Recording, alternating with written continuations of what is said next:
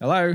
Hey, Andy. Hey, Matt. So, this mini series is all recorded at TDC, where I know Streamtime has a big presence. Our uh, highlight of the year, I think. You know, the design conference. Uh, not only is it a chance for us to kind of get up to Brizzy and spend time all together as a team, but it's just it's the perfect immersion into the industry and you know like Yeah. anything that we sort of sponsor we are supporting great people doing good things and you know the design conference is just such a great example of that maddie haynes does an amazing job Yeah. there's just no ego there's lots of great vibes you always you know you could be sat next to a speaker you could be sat next to a student um, and everyone's just all in together so it's yeah definitely one of our uh, favorite places to be go and support for sure That was Andy Wright, CEO of Streamtime, good friend and supporter of ADR. If you haven't tried out Streamtime before, make sure you do. You can get a free trial and a 20% discount by going to streamtime.net slash ADR 2020.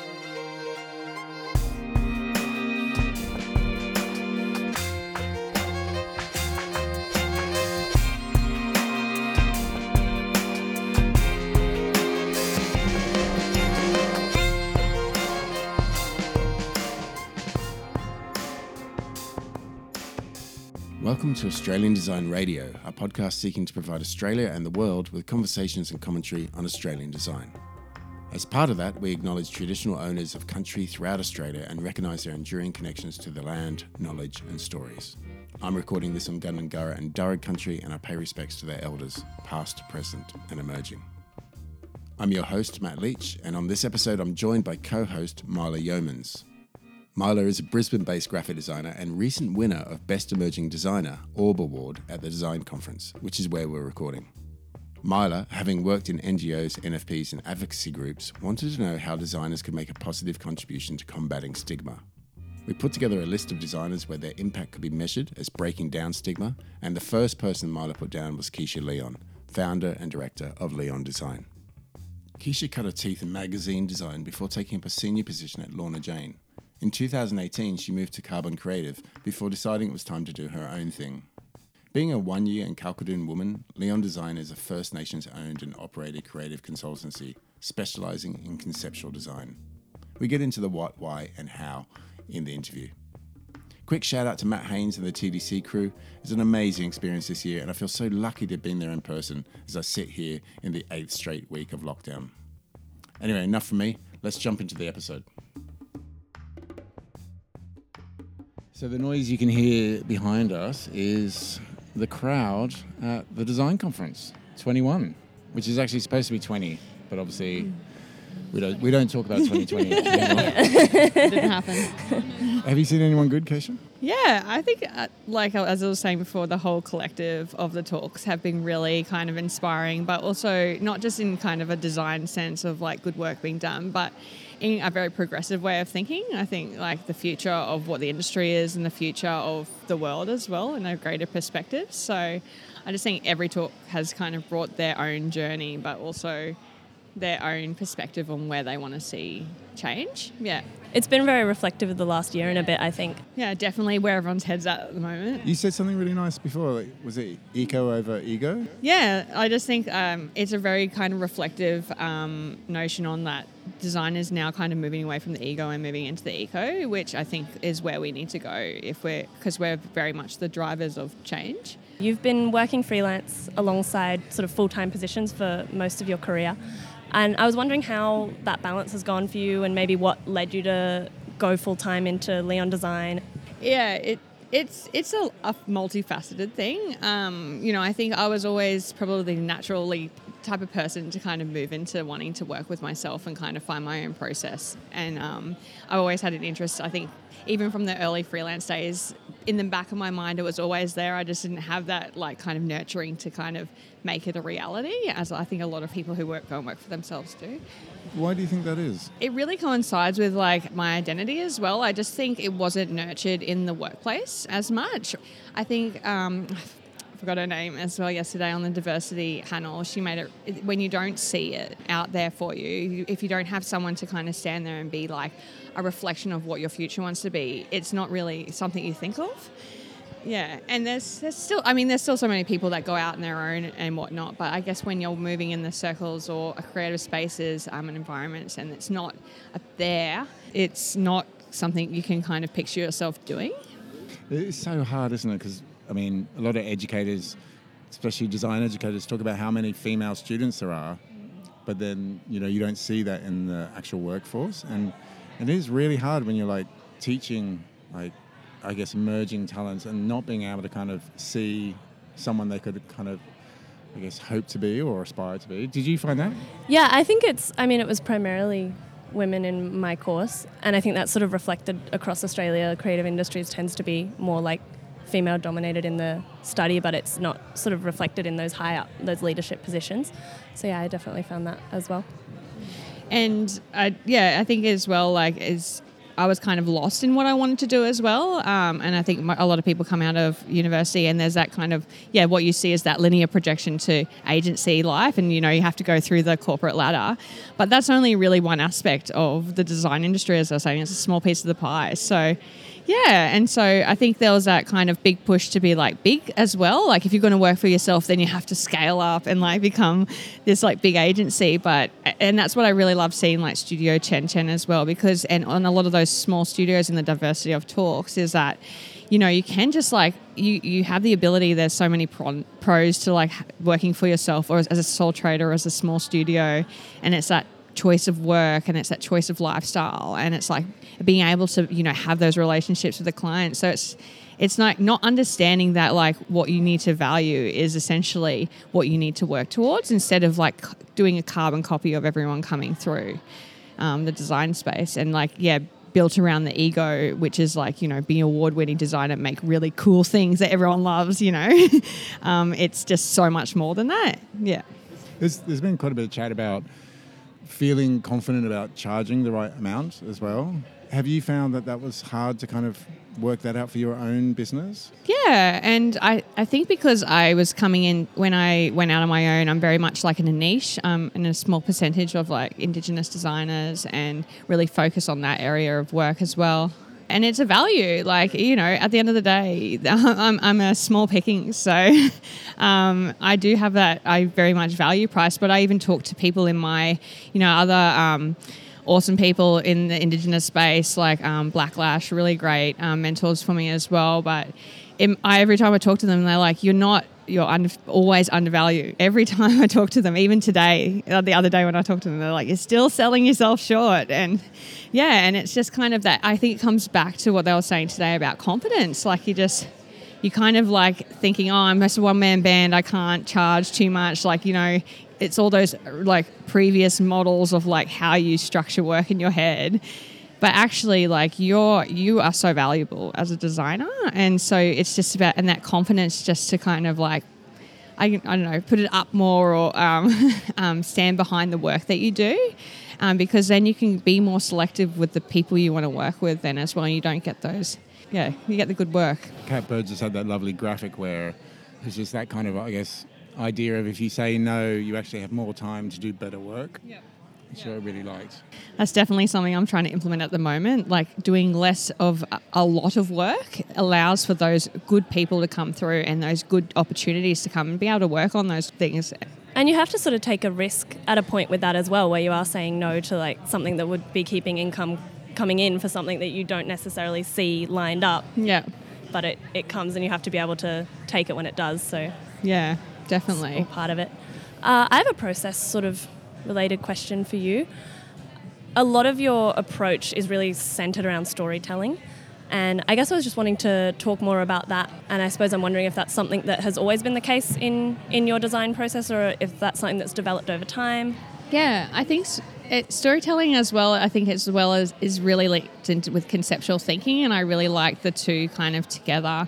It's like taking that broader concept, but also, you know, you want people to connect because it's it's you know heart always wins overhead and, and it's about connecting with that emotion um, and and people want to feel relatable and feel that they can connect with something and a story. And i think in my way of approaching design, particularly as well, and w- when I work with my clients, it's always about selling the narrative and selling. I was like selling, like it's always about connecting through the narrative with my clients and like. Wait, wait, why did you stop yourself from saying selling?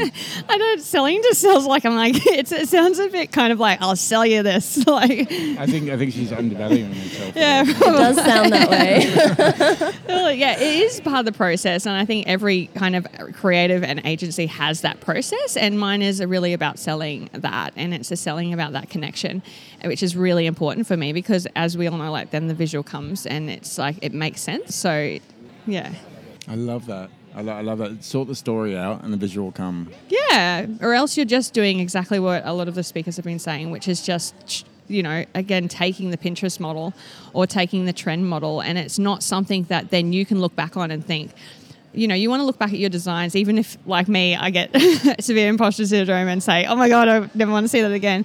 But it's a part of you that piece of design, whatever it is, whether it be a logo, whether it be an artwork, is related to a point of your life. And it's really a reflection of both maybe the macro scale of the world as well, but also your individual development. And that's a point of time and it's a story in itself. So, I, yeah, and it's something that's authentically you and a part of you. You do want to kind of put your heart on your sleeve with your work a lot. And when you do that, it's the work that matters to you. And it's not just like, you know, I could look at my logos from when I was like, uh, just coming out of a like out of uni and I can actually see you know it was just literally taking like bits and pieces and it doesn't have a connection to you at all so yeah Yeah, you got to burn those. Ones. yeah burn them to the ground no, it's a record. It's interesting because we're, we're actually sitting below a massive screen where Marie Farit is actually drawing. But what I love about her drawing, so she's drawing people who just come up and um, sit in front of her. But she talks, she's talking all the time to them and like pulling out their stories, which is really nice. And, um, and then sort of doing live drawing. Okay, we are here to answer a question though. So I'm going to throw over to you now and ask you what the question is and, and why it's important to you. So, my question that I've sort of come up with for this set is how can design help to combat stigma? And I think it's something that I'm really sort of fascinated by and passionate about, and I feel like I've been lucky to work on a lot of sort of projects which have that focus. I mean, more broadly, the way that design kind of interacts with the social landscape and what is being talked about and what isn't, and bringing things into kind of conversation that maybe wouldn't otherwise. I think it has a really special sort of power to do that. And I guess I just wanted to talk to more people about it and sort of dive into that and get a bit more hands on, tangible sort of information. I mean, it's a big question because I think there's so, it's so complex, and like any of these questions are complex. And I guess my perspective is my perspective on it. But in saying that, I think it always starts with the foundations at the foundational level. Um, so, as we were saying today, you know, the kind of tone of the design conference over the three days has been, you know, had a really big shift in its thinking. And it kind of starts there. I mean, stigma starts with the creator, I really think. So, you know, when you're not bringing people with lived experiences or diversity or and inclusion to the table at the very beginning, at the very idea generation or the or the just the first contact, you're already kind of like creating those barriers to communicate to people.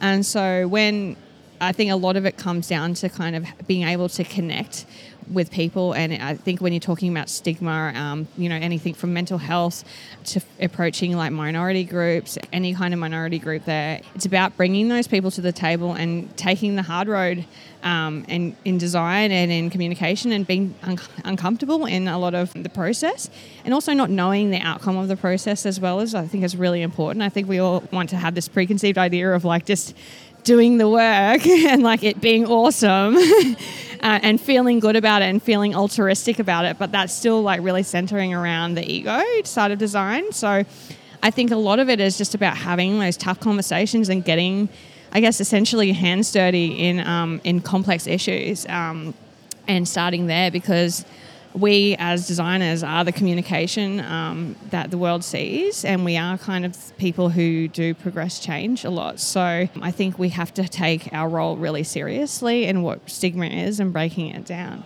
How do you get that across to the clients?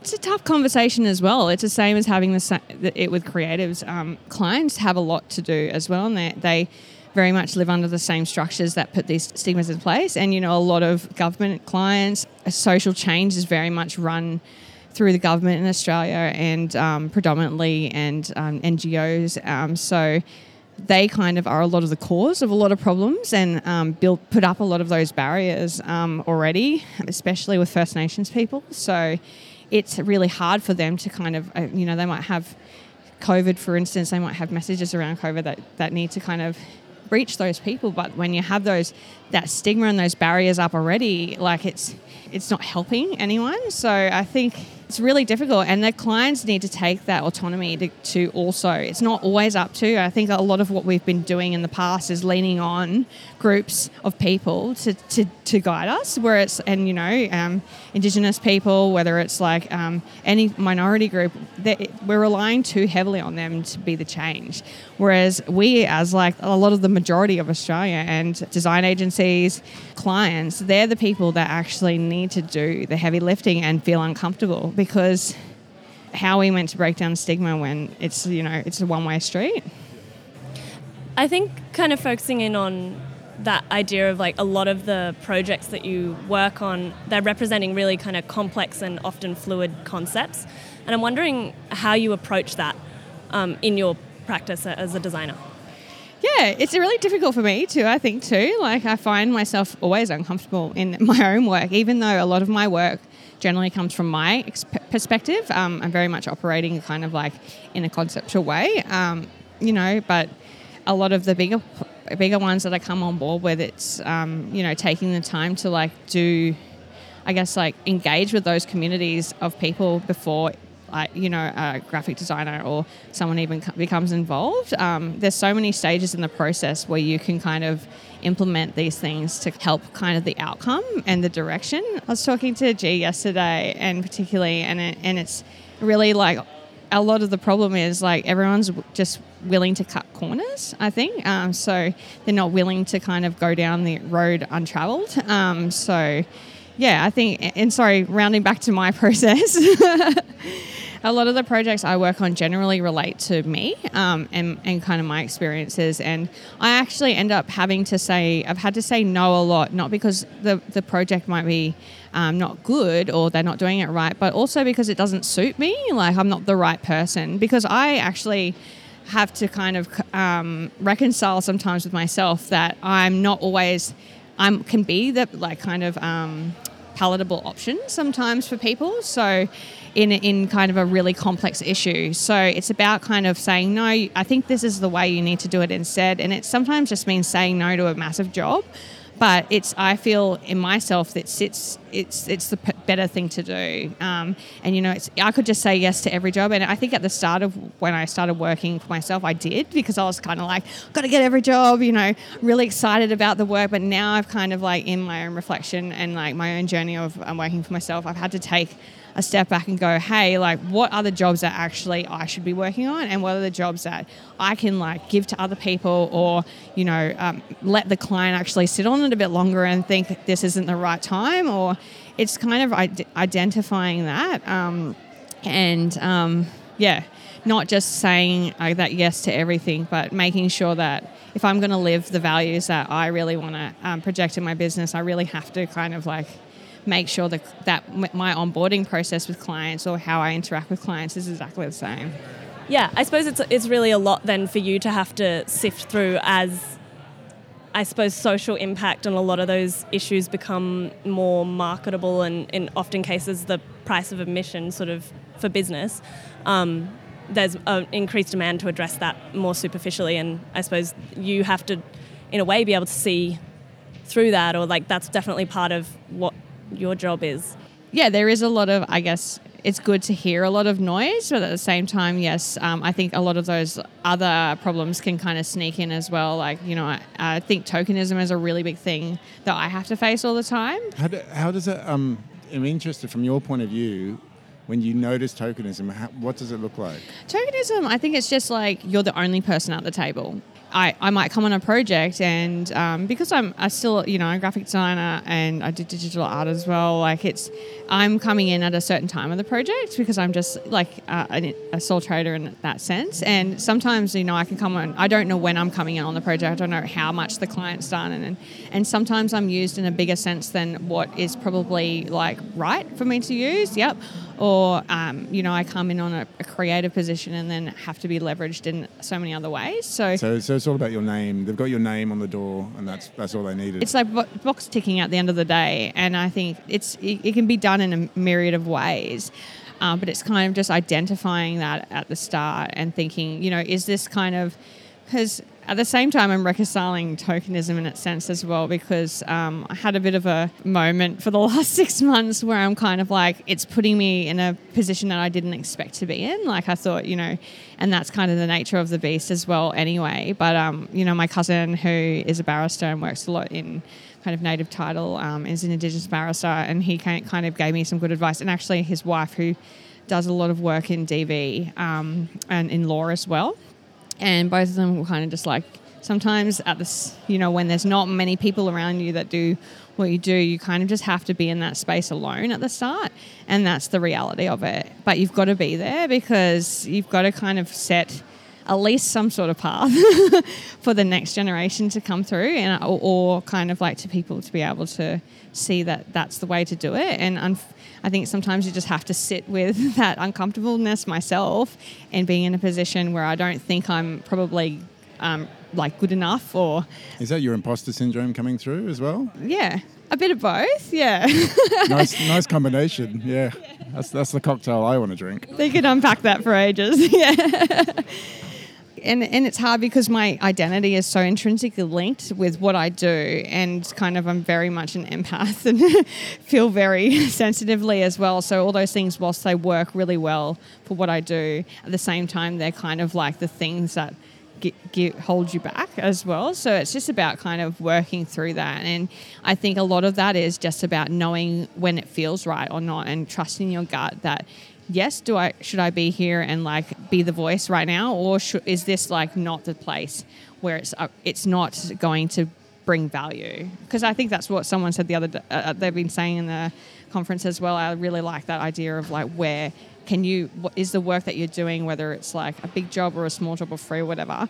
Is it providing value at the end of the day? And so I have to think about that in a more collective way. It's like, am I doing right for like, you know, um, you know, people who matter most to me. So, yeah. In that scenario, that second scenario that you mentioned, where you have noticed that, okay, this is, I'm the token person here, how do you approach that? It's hard because, I mean, I, you know, I make up, um, First Nations people make up 3.5% of the population, as um, Mon pointed out in her speak on Wednesday.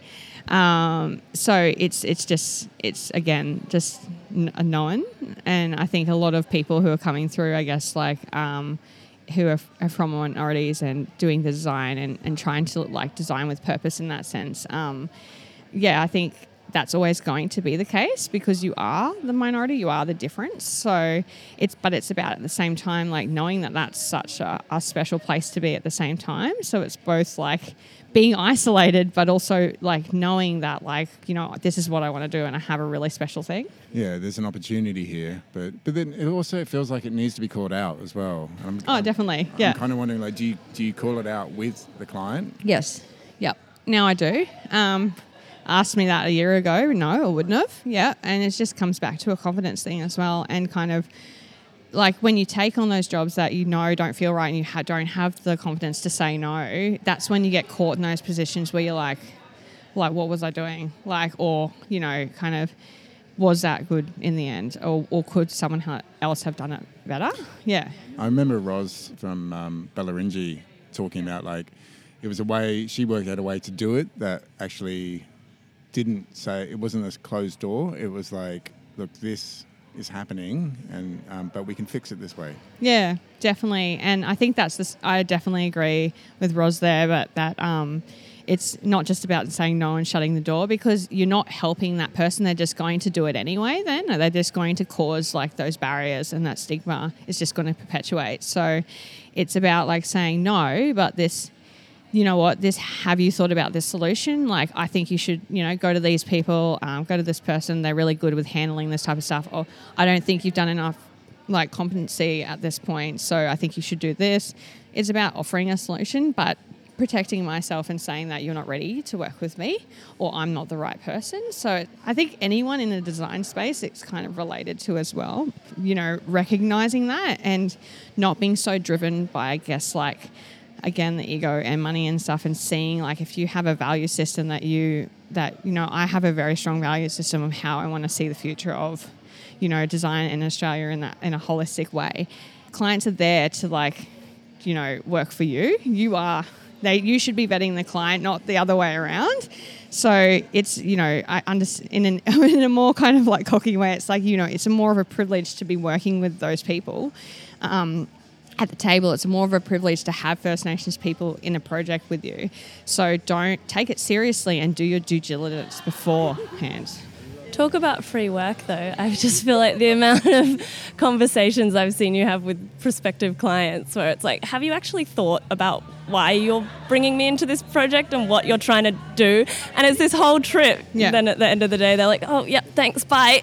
we'll go hmm. do other things. Like, It's not just something you throw in at the end kind of thing. It's not a, like a consolation prize. So yeah, just like so lately there's been a, a kind of term I keep on like keeping in my brain as much as possible. Like it's that change have to get.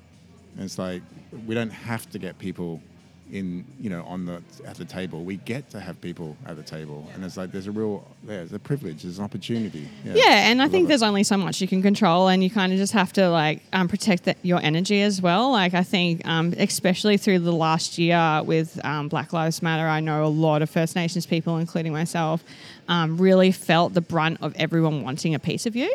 Um, so it's about recognizing that as well. Yeah, it's really flipped, and now people want all, all of these diversity and and diversity and inclusion have kind of come really big things. They're like, oh, we have to have diversity in the workplace, and yes, definitely. Um, but what are you doing to kind of like nurture it, and what are you doing to kind of create these environments where diversity flourishes organically, instead of just this forced like let's put everyone through the same cookie cutter type scenario? And I think it's very much applicable to um, you know freelancing anyone like client interaction it's just the same kind of model so it's about moving away from i guess those models and into a place where we probably don't understand ourselves yet but we kind of really do have to go on that journey on that as well, I was just, I was wondering about, I guess, how you see the design industry's sort of level of self awareness around that. Because whenever it's approached from a whole sort of industry perspective, it seems to be very much around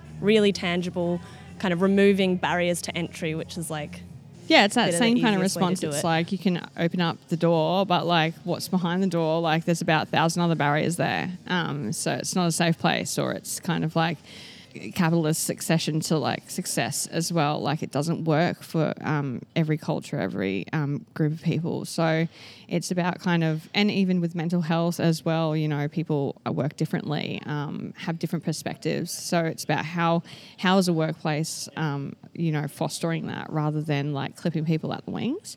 And so a lot of what why I liked working for myself was because I was able to kind of explore my own identity um, and explore my own process um, outside of, I guess, outside of um, what was expected of me in in turn. So, and being able to kind of go on that road myself. So, I still think I guess the industry as a whole has a, a very much a lot of work to do. As I do, I'm not a pessimist. I'm always an optimist, but at the same time, I definitely can see the reality around me, and it's definitely not enough.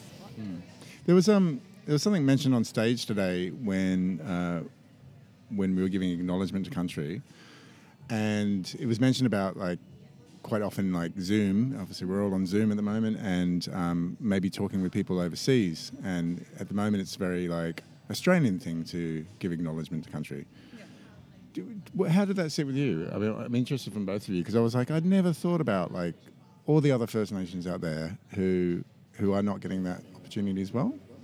Yeah, definitely. I mean, it's t- it's it's the basic level of things that people can be doing. It's like kind of the, the lowest bar that we as a nation can be doing, and as the world, um, we all live on like um, stolen lands, and we all live on other people's countries. So we need to acknowledge that and pay respects to that. I think it's the the least that we can do. Yeah, I think it's really builds that acknowledgement of where we are as well. You know, when we're coming in on a Zoom meeting from all over the nation, like whose country are you on? Like pay that, your respects to those that country. You know, we're on and Turrbal countries today, and um, able to kind of live and thrive in their countries. So pay pay your respects.